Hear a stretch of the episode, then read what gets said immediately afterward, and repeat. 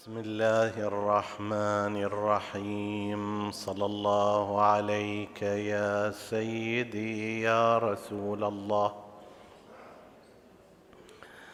صلى الله عليك وعلى ابن عمك أمير المؤمنين. وعلى أولاده المعصومين المكرمين. صلى الله عليك يا سيدي ويا مولاي يا أبا عبد الله الحسين. ما خاب من تمسك بكم وأمنا من لجأ إليكم. يا ليتنا كنا معكم فنفوز فوزا عظيما. قال الله العظيم في كتابه الكريم بسم الله الرحمن الرحيم. لقد كان في قصصهم عبرة لأولي الألباب.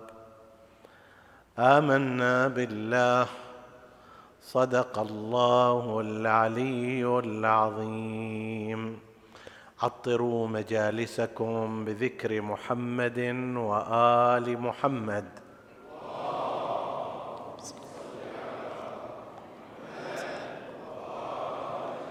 اللهم صل على محمد.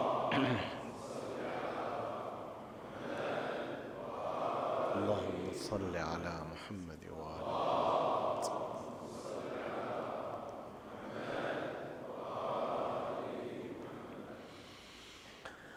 حديثنا بإذن الله تعالى يتناول تاريخ التشيع في بلاد تركيا. وقد سبق في سنوات أن تعرضنا إلى تاريخ التشيع والشيعة في مناطق متعددة من العالم الإسلامي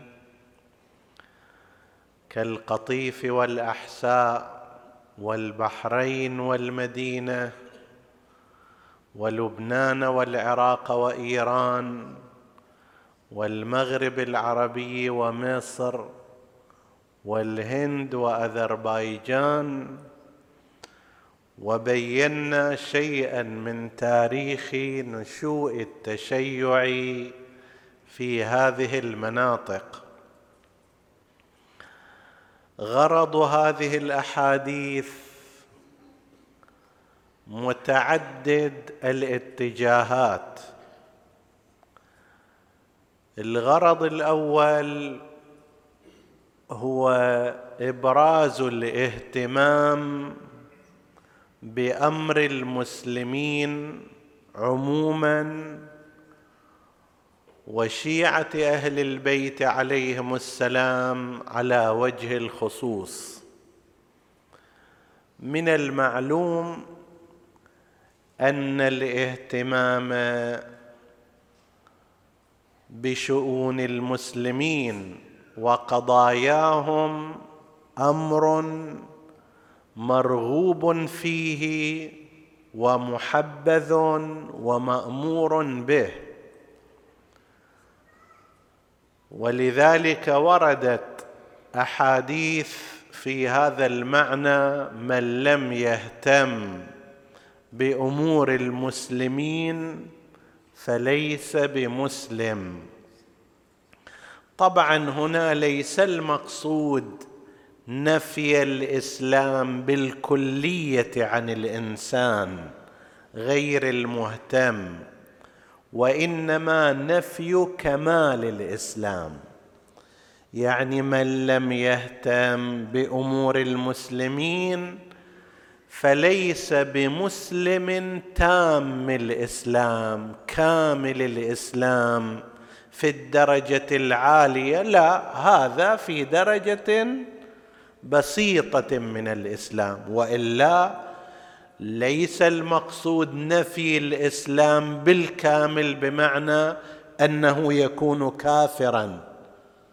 ليس بمسلم هنا يقولون لا تنفي الحقيقة وإنما تنفي الكمال. كمال الإسلام لا يحصل عند هذا. فمثل هذا الحديث وأمثاله.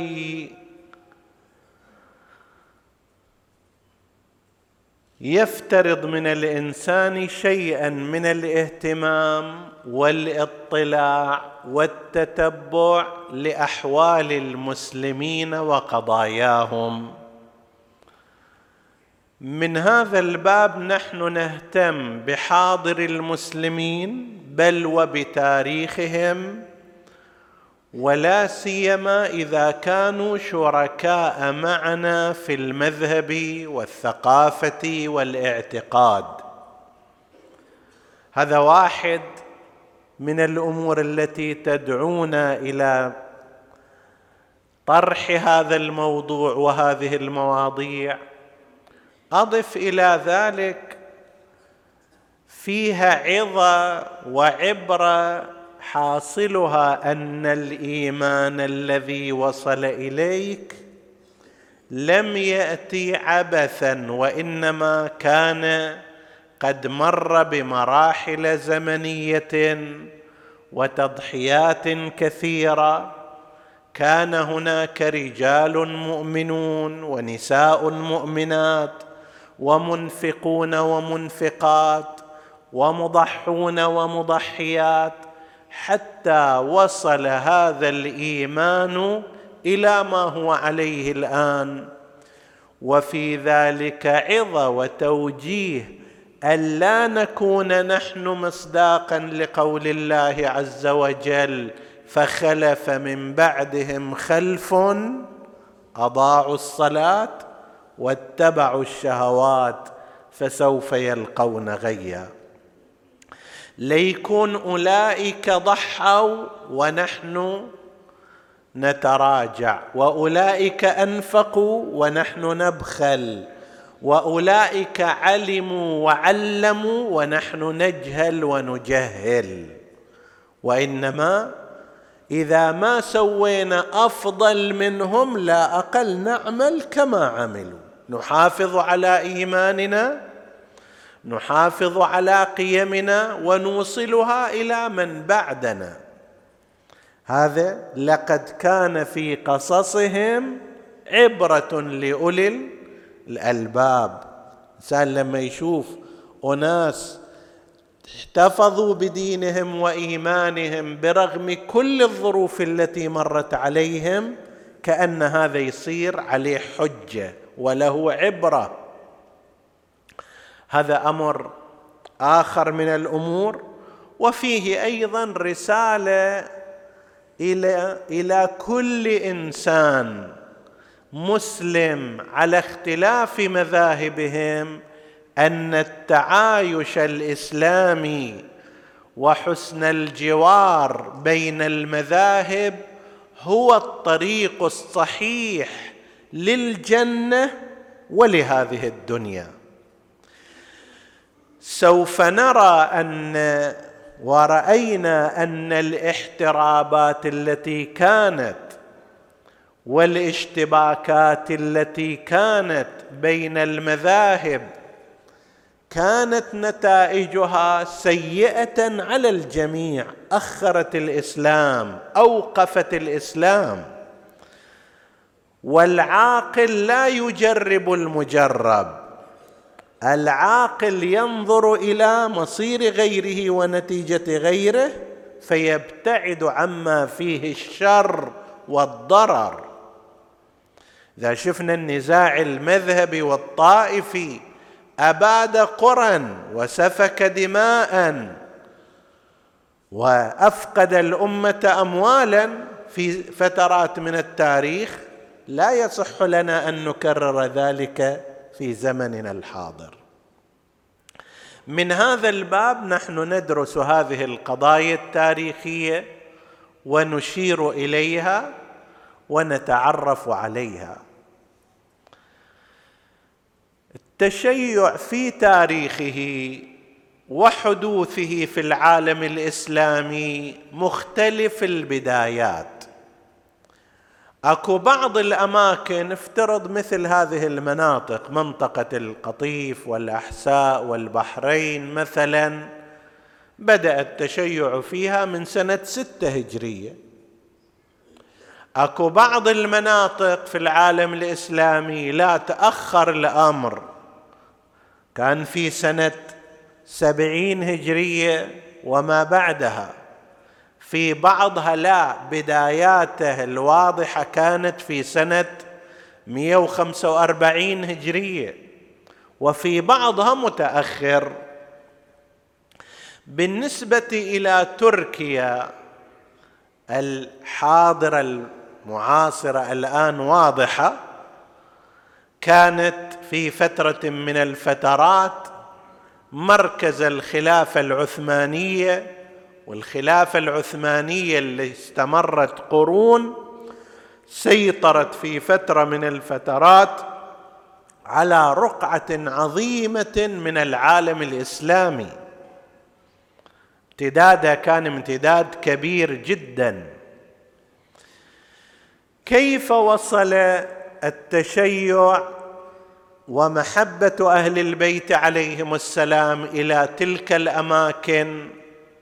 لا توجد عند الباحثين صورة واضحة وجلية عن تاريخ محدد.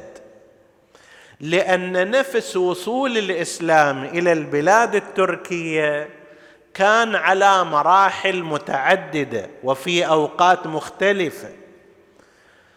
قد نجد بعض الإشارات إلى أن قسما من الجيوش التي ذهبت لفتح البلاد التركية كما هو مقتضى القاعدة كان فيها أناس ممن يوالون أهل البيت عليهم السلام. هذه الجيوش كانت مشكلة من وين؟ من بلاد العراق من المدينة من الشام هذه الجيوش كان فيها من أولياء أهل البيت. لعل الشاهد الأكبر على هذا هو قبر أبي أيوب الأنصاري رضوان الله تعالى عليه الموجود في تركيا في إسطنبول الذين ذهبوا إلى تركيا. في إسطنبول هناك قبر وضريح لواحد من صحابة النبي الخلص ومن أولياء أهل البيت لا سيما أمير المؤمنين عليه السلام وهو أبو أيوب الأنصاري مضيف النبي عندما جاء إلى المدينة النبي مهاجرا من مكة استضافه أبو أيوب الأنصاري في بيته مدة أشهر إلى أن بني للنبي بيت. وله أحاديث عن رسول الله صلى الله عليه وآله وكانت له مواقف مشرفة إلى جانب أمير المؤمنين سلام الله عليه. كان في هذا الجيش اللي راح إلى القسطنطينية في ذاك الوقت اسمها واللي فيما بعد صار اسمها إسلامبول وتحولت إلى إسطنبول. هناك في ضمن هذا الجيش أدركته المنية ودفن هناك على أسوار إسطنبول القديمة الآن صار داخل البلد. فهذا مثلا واحد من الأشخاص واحد من الصحابة الذين كانوا يحملون محبة أهل البيت ومحسوب أيضا على جملة الصحابة المنسجمين مع أمير المؤمنين عليه السلام. إحنا تحدثنا عن شخصيته في إحدى السنوات في شهر رمضان. لمن أراد أن يراجع شيء عن حياته. الشاهد في ذلك هذا شاهد على أحد أنحاء دخول محبة أهل البيت والتشيع إلى تلك الأماكن. في هذه الجيوش كان يوجد هالشكل نماذج. لكن تحول اجتماعي وإنساني بحيث يصير جماعة معينين هذا لا يذكر الباحثون والمؤرخون شيئا من هذا القبيل. خلينا قبل أن ندخل في المراحل التاريخية نشير إلى شيء من الوضع الموجود الآن. ضمن الخريطة الفعلية المذهبية في تركيا. الدولة العثمانية اتخذت المذهب الحنفي مذهبا رسميا للخلفاء ولكل الخلافة العثمانية. بعض الباحثين يرجع هذا إلى أن المذهب الحنفي لا يشترط أن يكون الخليفة قرشيا هذول لما إجوا السلاطين العثمانيون طرحوا فكرة الخلافة لأنها الطريق إلى أن يكونوا سلاطين على كل المسلمين. وإلا إذا قال أنا تركي هذا العراقي يقول خب أنا عراقي أنت شنو ربطك فيه ذاك يقول أنا سوري هذا يقول أنا مثلا حجازي ذاك يقول كذا. فإذا الطريقة الجامعة لهؤلاء ماذا؟ عنوان الخلافة إن هذه خلافة. طيب من جملة الشروط المذكورة عند المسلمين أن الخليفة من قريش كما ورد في خبر مروي الخلفاء اثنا عشر كلهم من قريش. فاعتبروا أن الخليفة لا لا بد أن يكون قرشيا زين. سلاطين الأتراك أتراك أصلا مو عرب حتى يصير قرشي وما قرشي فاذا من الناحية المذهبية لا يمكن أن يكون الخليفة تركيا إلا المذهب الحنفي. المذهب الحنفي قال لا يشترط أن يكون الخليفة عربيا ولا حتى ولا قرشيا طيب يكفي أن يكون كفو يكفي أن يكون مسلم يكفي أن يكون كذا. طبعا هذا المنهج يساعد السلاطين الأتراك. فاتخذ لأنه يعطيه الشرعية بعد. إذا أنت تقول أنا شافعي شافعي يقول لك ما يصير أنت تصير خليفة للمسلمين. أنا حنبلي يقول لك ما يصير حنابلة يقولون لا بد من عروبه الخليفة. الأحناف لا يقولون بهذا الشرط. فصارت الخريطة العامة للدولة العثمانية هي الأحناف. ونشروا المذهب الحنفي في كل المناطق التي سيطروا عليها حتى إذا منطق الناس كانوا شوافع أو موالك مثلا أو حنابلة لكن رسميا المعاملات الرسمية لازم تجرى على الطريقة الحنفية مثل مصر. مصر الأكثرية الشعبية شوافع. ولكن القانون الرسمي الإسلامي هو حنفي. طيب. في الطرف الآخر أكو هناك بعض المذاهب الأخرى أيضا. وفيها شيعة إمامية بحسب ما يذكر تذكر بعض التخمينات.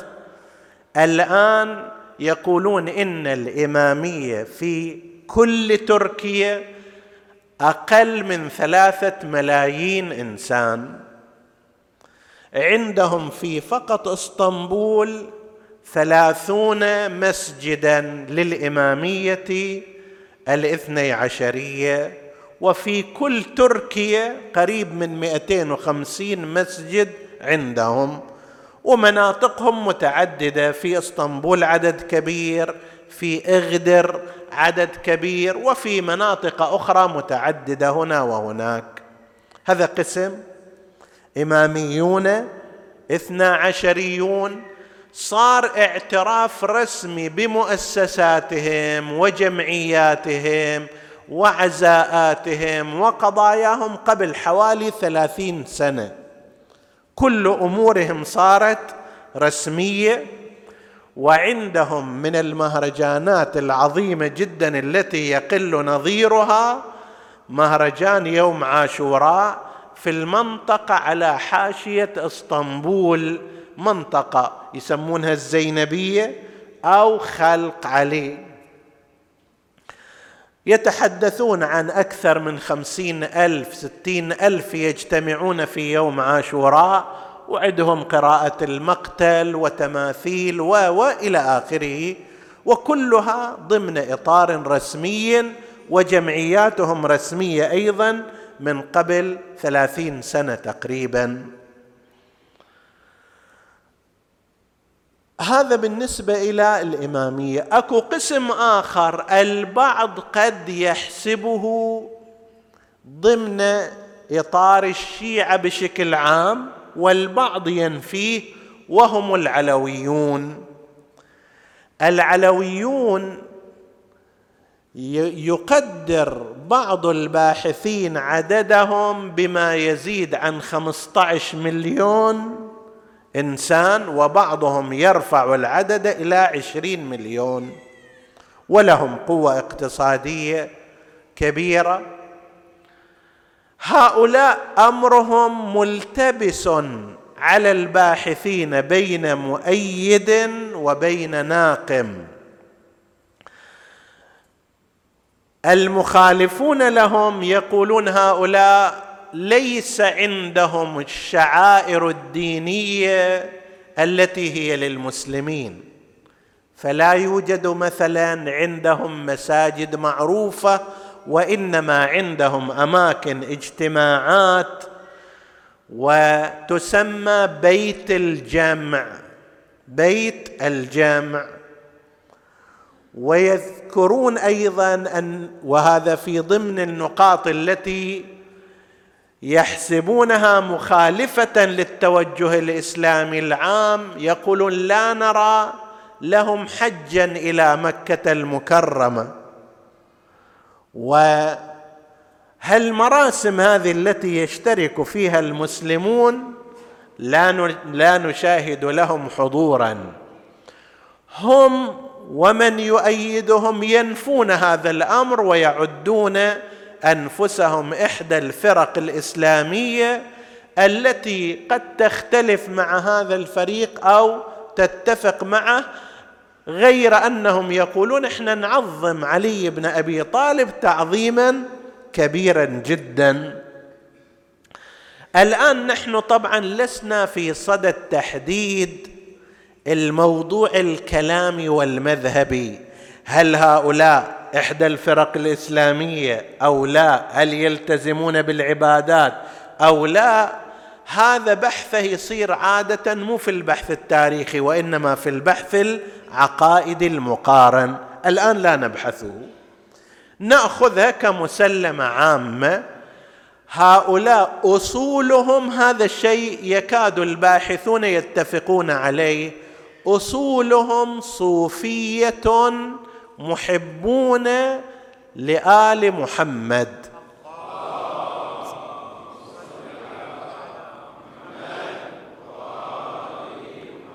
فرقة من الفرق الصوفية لها الأصول هذه وعدهم هذا الحب الشديد لأهل البيت عليهم السلام هذا يكاد يكون متفق عليه. ما عدا ذلك محل اختلاف. طيب. البدايات اللي يتحدثوا عنها في انتشار محبة أهل البيت وشيء من التشيع حتى الإمامي باحثون يتحدثون عن أن ذلك نشأ ما بعد القرن السابع الهجري بعد سنة ستمية هجرية صارت حملات المغول المغول من أطراف الصين والإيغور وهالمناطق هذه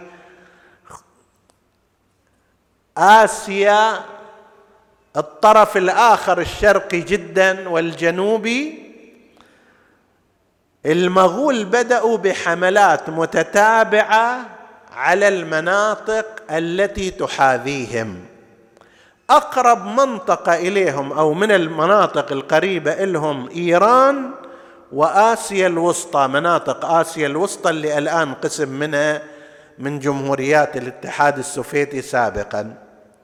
فشنوا عليهم حملة قوية جدا وهذول المغول كانوا أهل قتال وعسكر ونتاج حروب يدمرون ما أمامهم فنزحت قبائل كثيرة تركمانية وإيرانية وغيرها باتجاه أقرب المناطق. أقرب المناطق كانت بالنسبة إليهم ما يسمى الآن تركيا. فوصلوا إلى هناك. هؤلاء كانت أصولهم أصول صوفية. الفرق الصوفية بشكل عام كما يذكر الباحثون كلها باستثناء الطريقة النقشبندية كلها تدين بالولاء والمحبة لأهل البيت وتعتبر أن رئيسها هو علي بن أبي طالب. طرق الصوفية عموما في العالم الإسلامي يقولوا صاحب الخرقة الأصلية مثل المنشأ والجذر مالهم هو علي بن أبي طالب وهو سلمها إلى فلان وفلان سلمها إلى فلان إلى أن يوصلوها إلى مشايخهم الفعليين. باستثناء طريقة واحدة هي الطريقة النقشبندية. هذه لا ما تعترف بالإمام علي ولا تعترف بأهل البيت وإلا أولئك بالنسبة إليهم الإمام علي هو المؤسس. بالنسبة إليهم ذكر أئمة أهل البيت عليهم السلام ذكر دائم توسل بالأئمة وبأسمائهم دائم في أناشيدهم في أورادهم في أذكارهم يذكرون أسماء الأئمة إلى الإمام المهدي قائم آل محمد.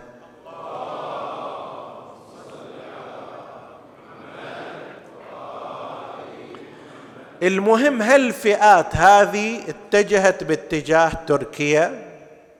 أصولهم كما ذكرنا في الغالب أصول صوفية عندهم هذا التوجه. وهناك أيضا قسم كانوا إمامية. لما وصلوا إلى هالمناطق التركية هذه بدأوا بنشر أفكارهم وآرائهم. وصار عندهم مشايخ الرجل الأكبر اللي أثر في هذا وسميت الطريقة باسمه والآن يعظمونه تعظيما كبيرا يعدون واحد من أبطال تركيا اسمه حاجي بكتاش ولي. ولذلك سميت الطريقة باسمه البكتاشية. لعلك بعضكم إذا راح إلى تركيا حتى بعضهم يقول لك أنا بكتاشي مثلا. هذا الرجل أصله من سبزوار من خراسان ولعل هذا يكشف جانبا من توجهاته المذهبية أيضا. فهذا أثر تاثيرا كبيرا في تلك الفئات نشر ما كان يعتقده صار عندهم حسب ما ينقلون. الآن اللي موجود حتى في بيوت الشيعة حسينياتهم هذا موجود هالأسماء الشريفة. تجد في بعض الأماكن أول شيء لفظ الجلالة الله فوق. ثم على اليمين اسم النبي محمد صلى الله عليه وآله وعلى اليسار اسم الإمام أمير المؤمنين عليه السلام. بعض الباحثين يقول هذا تثليث أخذوه من المسيحية. هذا غافل عن انه الشيعة هو هذا طريقتهم في كل مكان. في كل مكان. هذا من القديم أيضا يتبركون بهذه الأسماء. اسم الله فوق كل شيء الله جل جلاله وعلى اليمين رسول الله وعلى اليسار ولي الله. وهذا جزء من الأذان أيضا. هذول أيضا سووا هذا الشكل. صار أسماء الأئمة عليهم السلام الاثني عشر متداولة بينهم بشكل كبير. صار فوق هذا أيضا عندهم حضور اجتماعي واسع وكبير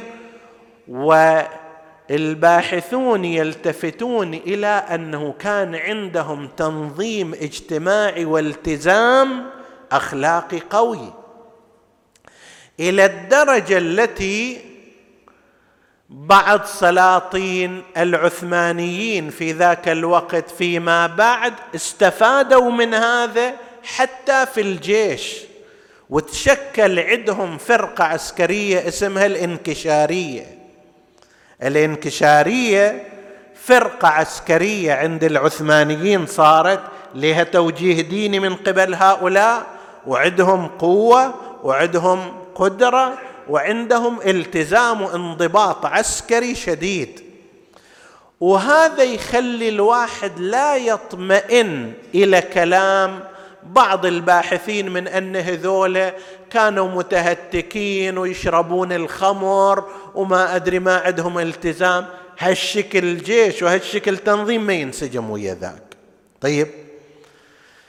فهذا صار عندهم تجمع هالشكل كبير وواسع فيما بعد بعض السلاطين العثمانيين خافوا من هؤلاء لجهتين. اولا هذه قوة عسكرية تأتمر بأوامر الولي بأوامر شيخ الطريقة تعده في هالسلسلة وأمره فوق كل أمر.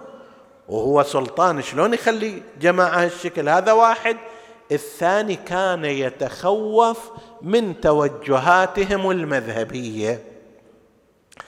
صار تغير جديد أيضا وهو من التغيرات التي أثرت اثرا سلبيا شديدا على حضور التشيع ومحبة أهل البيت في البلاد التركية وذلك عندما بدأ الاصطدام بين الدولة العثمانية وبين الدولة الصفوية. في حدود بدايات القرن العاشر يعني من سنة تسعمية وفوق الدولة الصفوية تأسست في إيران. تدرون الدولة الصفوية أساسها كانوا أتراك صفي الدين الأردبيلي أصول تركية. من أردبيل أردبيل من العنصر التركي. وكانوا على غير مذهب أهل البيت أيضا ما كانوا شيعة. كانوا صوفية وعلى غير مذهب أهل البيت صار عندهم توجه بالتدريج. الوالد صفي الدين كان محب شديد الحب لأهل البيت. الأبناء أصلا توجهوا إلى المذهب بشكل كامل وأعلنوا انتماءهم إليه وسيطروا في ذلك الوقت على بلاد إيران. واتخذوا المذهب الإمامي مذهبا رسميا في كل مملكة إيران. بعض هؤلاء الخلفاء مارسوا أساليب غير حسنة عندما يمر عليها الباحثون الشيعة لا يقبلونها أيضا في قضية الفرض المذهبي والمضايقة لكن كان هناك منهم سلاطين لم يلجأوا إلى هذا وهذا يرجع في كثير من الأحيان إلى السلائق الشخصية لهؤلاء. لما بدأ الاصطدام بين هاتين الدولتين اللي راح فيه أنفس كثيرة وأموال هائلة وتأخرت بلاد المسلمين. تدرون الحروب بين الصفويين وبين العثمانيين استمرت أكثر من قرنين ونص. قرنان ونصف من الزمان وهاي ماكنه الحرب تفرم في الناس. ليش؟ لأن فد سلطان أراد أن يوسع نفوذه. فد حاكم أراد أن يصير كلمته هي الكلمة العليا. طيب ذاك الوقت صار من الجهة العثمانية كان هناك سلطان أهوج ومن الجهة الصفوية أيضا مثله. وهالرقعة كما يقول المثل. طيب فمن هالصوب كان سلطان سليم الأول. سلطان سليم الأول هذا رجل كان معروف بالقسوة قسوة المزاج قسوة القلب. أول شيء اجى سوى انقلاب على والده والده اسمه بايزيد الثاني كان رجل عنده حكمة رجال كبير يشوف الأمور يديرها يدبرها يؤخر سوى انقلاب على والده بايزيد والده عنده عدد من الأولاد ستة أو سبعة أولاد. هذا تتبعهم تتبع إخوانه. واحد واحد قتلهم حتى لينافسوه على موقعه. أي واحد أيضا اللي كان يعارضه كان يشيله. زين؟ فهذا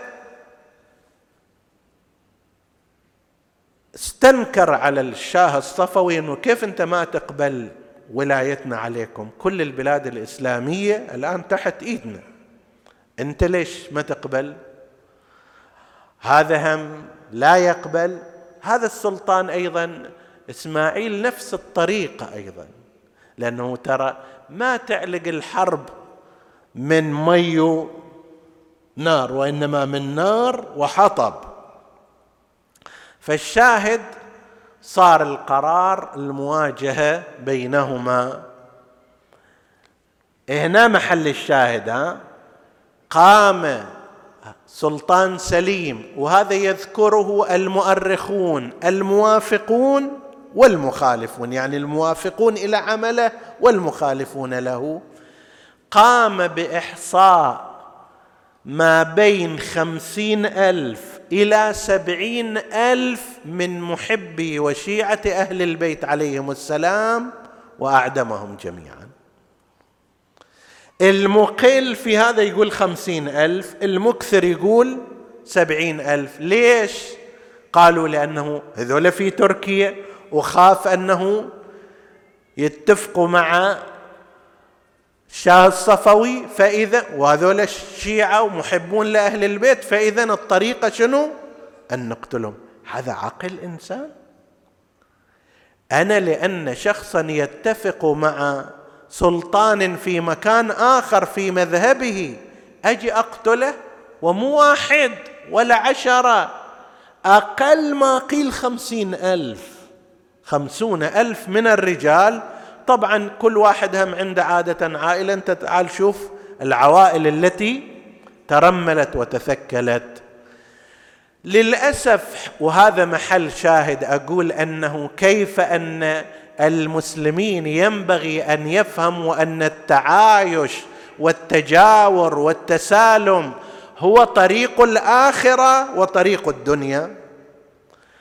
حصل إلى هذا الإنسان واحد مثله من الفقهاء اسمه شيخ نوح الحنفي كتب في كتابه الفتاوى الحامدية حول استباحة دماء هؤلاء الشيعة وأنه لا تقبل توبتهم. حتى لو واحد قال بطلت أنا ما أبغى أصير شيعي لا لا لازم تنقتل. وعلى أثر هذه الفتوى الظالمة الجائرة. هذا السلطان راح وأحصى هالمجموع هذا. مو بس هناك يذكرون حتى في جبل عامل نفس الكلام يذكرون في حلب نفس الكلام. لا أعلم أن مثل هذا وأمثاله كيف يواجهون الله عز وجل في يوم القيامة. بهذه المحيطات من الدماء.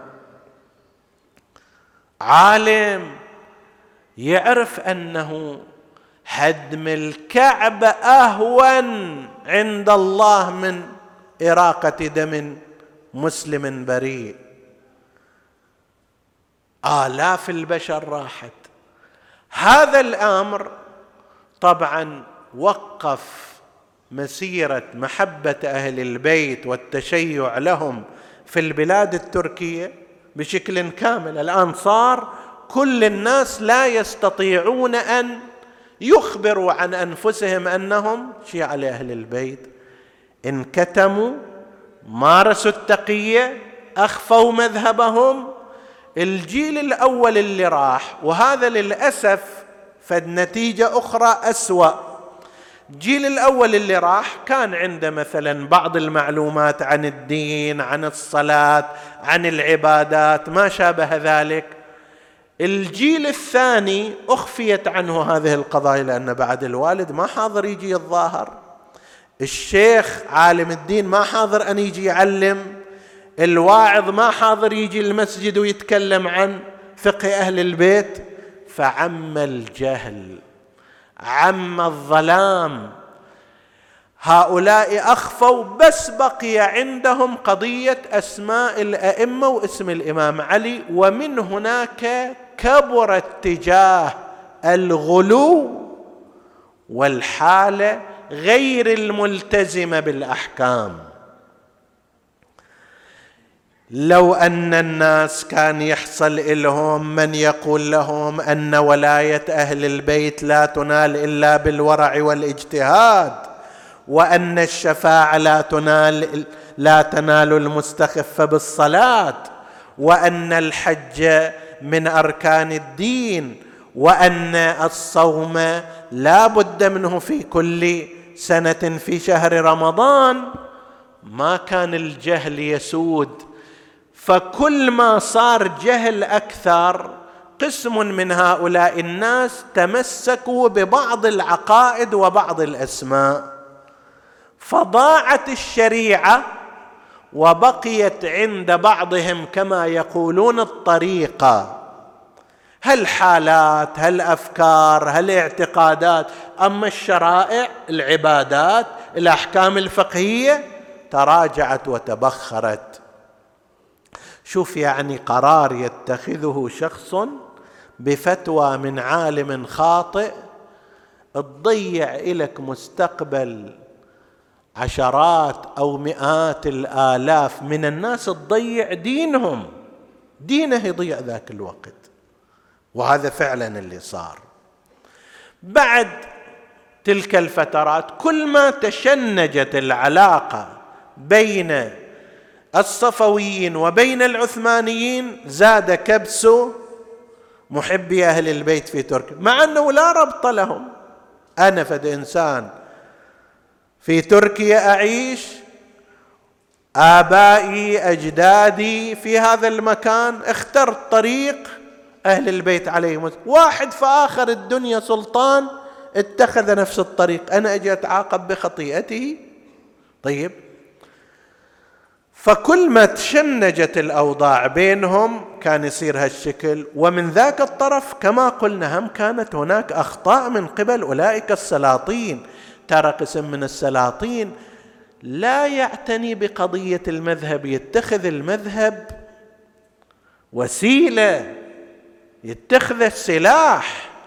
طيب ما يلتزم به إلا بمقدار ما يأمن مصالحه.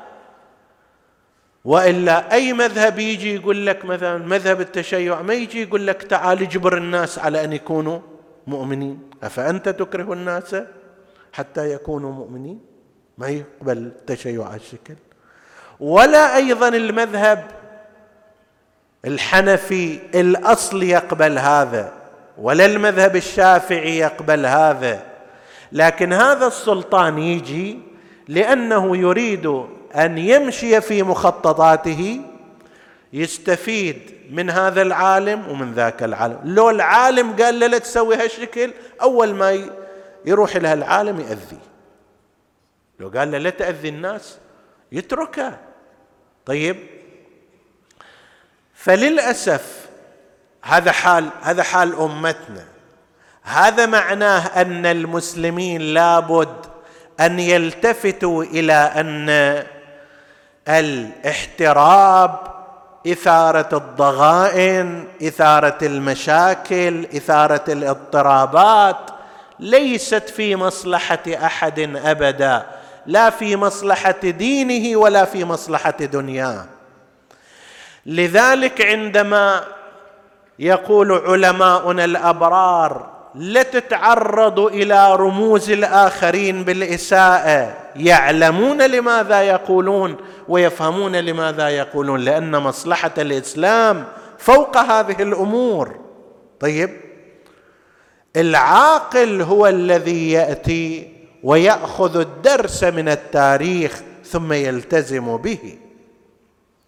فالمهم استمر الحال هكذا تراجع.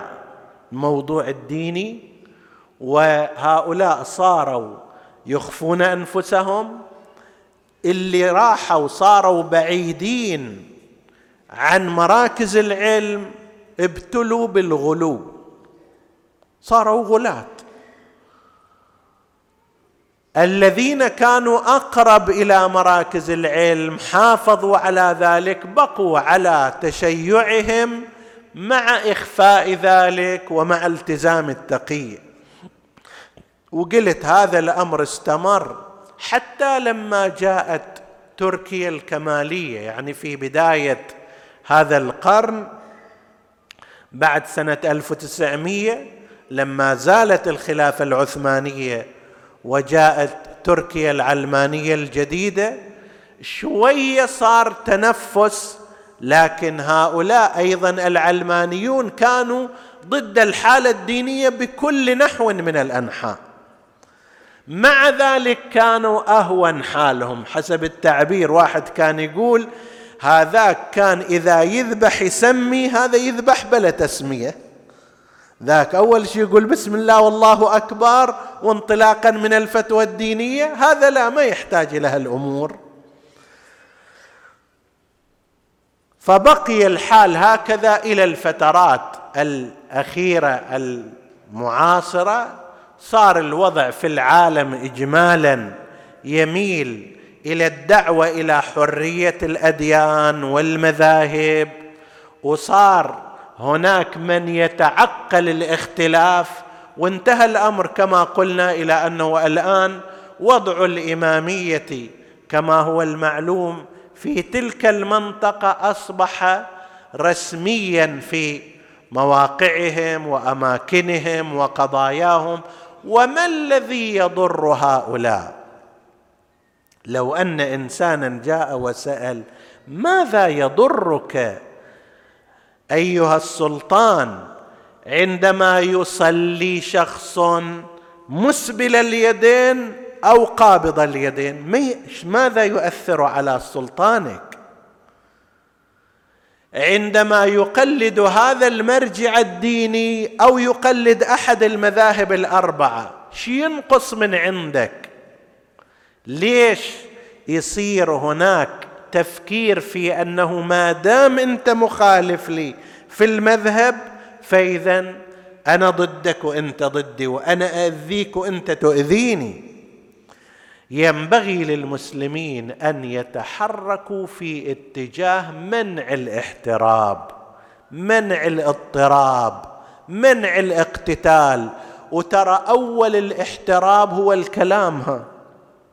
والشاعر يقول فإن النار بالعودين بالعودين تذكى وإن الحرب أولها الكلام. أنا ألعنك وأنت تلعني. أنا أسبك وأنت تسبني.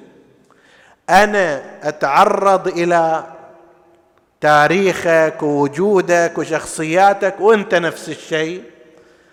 يتحول الكلام إلى خصام والخصام إلى لكام طيب. أئمتنا صلوات الله وسلامه عليهم شعارهم الأساس إني أكره أن أبدأهم بقتال. هاي طريقة النبي صلى الله عليه وآله وطريقة أمير المؤمنين وطريقة أهل البيت. ما يمد إيده هو. بل إذا ذاك بدأ الاعتداء يحاول أن ينسحب. ذكرنا في ليال مضت كيف أن الحسين لما أراد الخروج من من مكة اعترضه جنود عمرو بن سعيد الأشدق. وبعض أصحاب الحسين قال إحنا نقدر نتغلب عليهم بالقتال قال لهم لا يكفي أن تبعدوهم فتضاربوا بالسياط يعني حتى يوخره ويفرج اله الطريق مع إنه كان بإمكانه. الحسين نفسه عندما علم أن عمرو بن سعيد دس له عشرين رجلا فاتكا شرسا ومعهم السلاح حتى يقتلوا الحسين حتى لو كان في الطواف شاف الأمر هنا راح يجر إلى فتنة راح يجر إلى معركة راح يجر إلى اساله دماء قسم من المسلمين سيدافعون عن الحسين وقسم من المسلمين سيكونون مع الخلافة فجر نفسه متجها إلى خارج مكة. وكلمته المعروفة لابن عباس لأن أقتل وأنا خارج مكة بشبر أحب إلي من أن أقتل في مكة بشبر. ما أريد يصير قتال وما أريد يصير معركة وأنا أنسحب. ما يصير تنسحب هذه علامة هزيمة راح يعيروك الناس. يقولوا انهزم من الميدان ما يخالف. أن يقولوا انهزم من الميدان أحسن من أن تصير شنو؟ فتنة في المجتمع المسلم.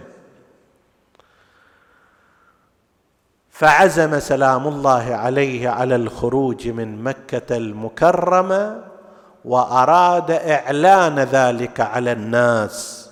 يقول أرباب الخبر فجاء في يوم الثامن من شهر ذي الحجة إلى بيت الله الحرام وخطب في الناس معلما إياهم عن أنه خارج من مكة. ونادى بذلك النداء خط الموت على ولد آدم مخط القلادة على جيد الفتاة وما أولهني إلى أسلافي اشتياق يعقوب إلى يوسف. كأني بأوصالي تقطعها عسلان الفلوات بين النواويس وكربلاء. أبو علي ينعى نفسه ويقول جسمي سوف يقطع تقطيعا. تقطعه الذئاب البشرية بين النواويس وكربلا فيملأن مني أكراشا جوفا وأجربة سغبا لا محيص عن يوم خط بالقلم رضا الله رضانا أهل البيت. نصبر على بلائه فيوفينا أجور الصابرين. اللهم أرض عنا ابن بنت نبيك وارض عنا يا رب العالمين. نصبر على بلائه فيوفينا أجور الصابرين. لن تشذ عن رسول الله لحمته بل هي مجموعة له في حظيرة القدس. تقر بها عينه ويطمئن بها قلبه. ألا ومن كان باذلا فينا مهجته وموطنا على لقاء الله نفسه فليرحل معنا فإني راحل مصبحا. إن شاء الله يا أيها المؤمنون هذه قافلة الحسين قد تجهزت للرحيل قافلة الالتزام الديني قافلة الفضيلة قافلة الحجاب قافلة الصلاة قافلة الإيمان وهو يدعو الناس للرحيل معه. ألا ومن كان باذلا فينا مهجته موطنا على لقاء الله نفسه فليرحل معنا أنا وأنت لنرحل مع الحسين منادين لبيك يا أبا عبد الله لبيك يا ابن رسول الله خذنا إليك في قافلتك نكون معك راحلين برحيلك يا أبا عبد الله. ثم رجع الحسين من البيت الحرام إلى منازله أعلن في أهله وإخوته وبني عمومته أنه سيرحل غدا. جهزوا المحامل جهزوا الضعائن لكي نرحل مع أول الفجر.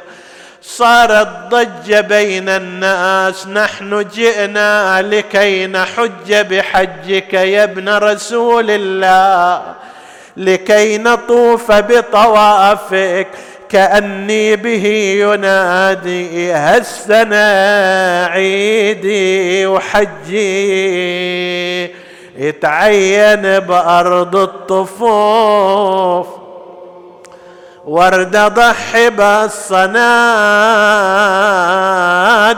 الذي حولي وقوف. هذا جسمه مقطعينه وذاك مقطوع الجفوف. هذا ما يهنى بساعة بين عرسه وذبحته وحسينا ولا تشوف شلون هرويل من يناديني شباب. وافتدي بالتلبية والنوح ما بين الأطناب. ناب صاب المشرعة وانظر قمر عدنان غا. وناب وسط المعركة للولد أرفع جثته. قال أرباب الخبر وصل الخبر إلى محمد بن الحنفية أخي الإمام الحسين وكان يتوضأ في مركن. فلما سمع خبر رحيل الحسين بكى بكاء عاليا. سالت دموعه حتى اختلطت بماء الوضوء. قام من فوره جاء إلى الحسين أخي أبا عبد الله أتريد الرحيل؟ قال بلى. قال ما الذي أعجلك؟ ألم تعدني أن تعيد النظر في أمرك؟ قال رأيت جدي رسول الله وأبي علي بن أبي طالب. وأمي فاطمة وأخي الحسن وهم يستحثوني في المصير إليهم. قال أبا عبد الله اذا لماذا تأخذ معك هذه النسوة؟ أنا أردهن إلى المدينة بعد انقضاء الحج. قال بعض أرباب الخبر لما سمعت زينب ذلك نادت دعونا مع أخينا الحسين. نحيا بحياته ونموت بمماته ولحد يشور علوا علينا يخلينا ويشي. ما انطيق فراق أخونا ولا نحب غيره كفي. كان خايف يذبحونا وننسى بسبي العبيد. روحنا من روح أخونا وعن قضى الله ما نحيد وبصدره انكسرت العبرة وحكت ويا الشهيد.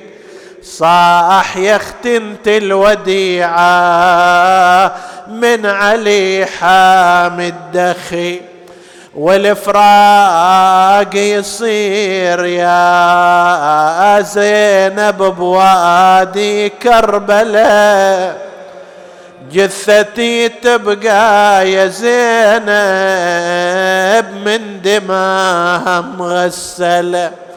وانت يا أختي عقب عيني فوق ناقة. مهزلة ما يظل وياك غير ابني علي ذاك العليل.